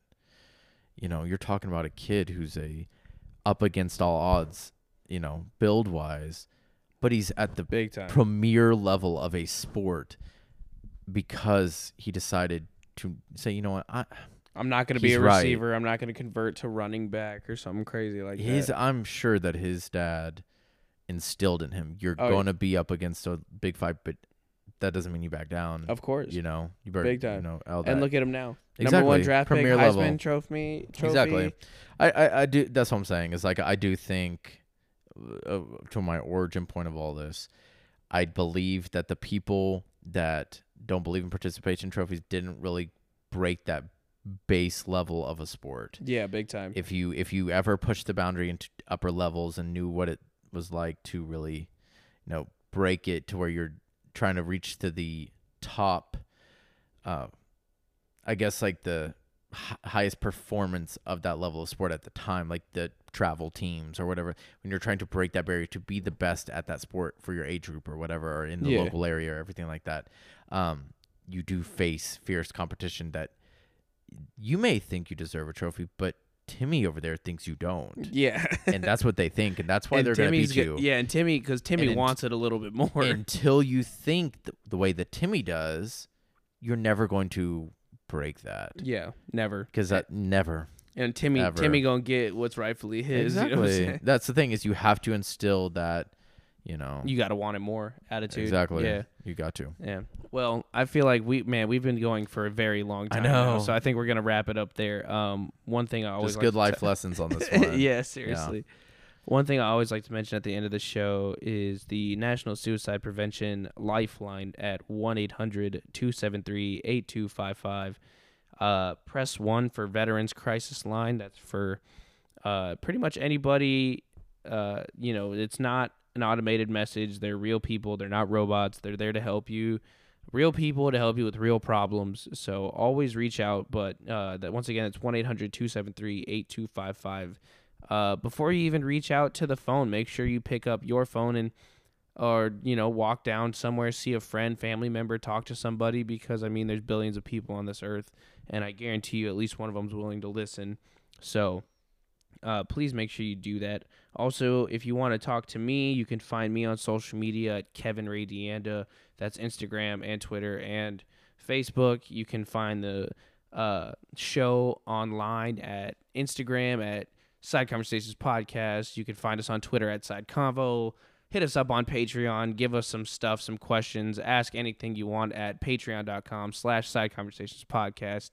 Uh, Jackson, where can they find you? Um, I'm both on Twitter and Instagram. Mostly Instagram because Twitter. Uh, I broke the rules of Twitter. They don't like me DJing. I got copyrighted. Um, so I'm kind of lacking on that aspect. But uh, both of them are uh, proph underscore music. So P R O P H underscore music.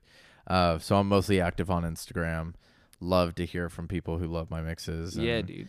Everything. And, uh, you know, I'm definitely to, I have been keeping pretty steadily with the uh, social media, but I'm definitely going to start branching out into uh, definitely asking people, you know, what kind of music do you want me to make a video of? For sure. You know, kind of Yeah. see what songs it's to where it's like I can have that personal, you know, I want to see what he can do with this my favorite Hell yeah. song. Or I'd whatever. love to send you a And list. uh, what's low key, but I can kind of announce it is uh, very soon if you follow me on social media because I've had a huge outreach for it. Um, I think you've even let me know. I'm going to start creating um, playlists on Spotify and Apple yeah, Music. yeah, yeah, yeah. Um, just multi-genre, you know, like a workout playlist or you know a hip hop playlist, yeah. whatever, to where you could follow it and it uh, it'll be updated weekly, to where it's Hell like yeah. you don't have to manage it. Just click the thing, click shuffle, and have fun, Yeah. and let me take care of the business. And Hell uh, yeah, dude. That so that's the thing. So that's that's another aspect. I'm able to, you know, what kind of music do y'all want to see on the playlist this week? You know, yeah, and, make sure you they know, tell you. I hope you guys Yeah. are listening. You better tell them what you want to hear because I want to hear something too. No, I- that's coming out very soon. Yeah, man. um, definitely some more music and stuff coming on the way. But you know, any social interaction for sure is going to be uh, helping me out for sure. Yeah, for sure, man. Well, y'all get over there. Make sure you guys check him out. I mean, dope music, dope guy. Once again, bro, thank you so Oh, for much sure, for for coming out sure. on the show. it won't be the last time. yeah, it either. won't We'll be the definitely- last time. You guys will hear from us soon. If you're listening, one more time, so sorry for being away. I mean, life had just gotten the best of me. We were super busy, but you know what? We're back now. We're back Making to the big weekly. moves yeah, though. big Making moves. Big moves. though, Big for. Sure. We're back to the weekly updates. Doesn't matter if it's going to be me or me and a guest. I'm going to make sure I talk to you guys. So remember, uh, always hit us back up. We'd love to talk. Thank you so much for listening, and uh, we'll see you next week. Peace.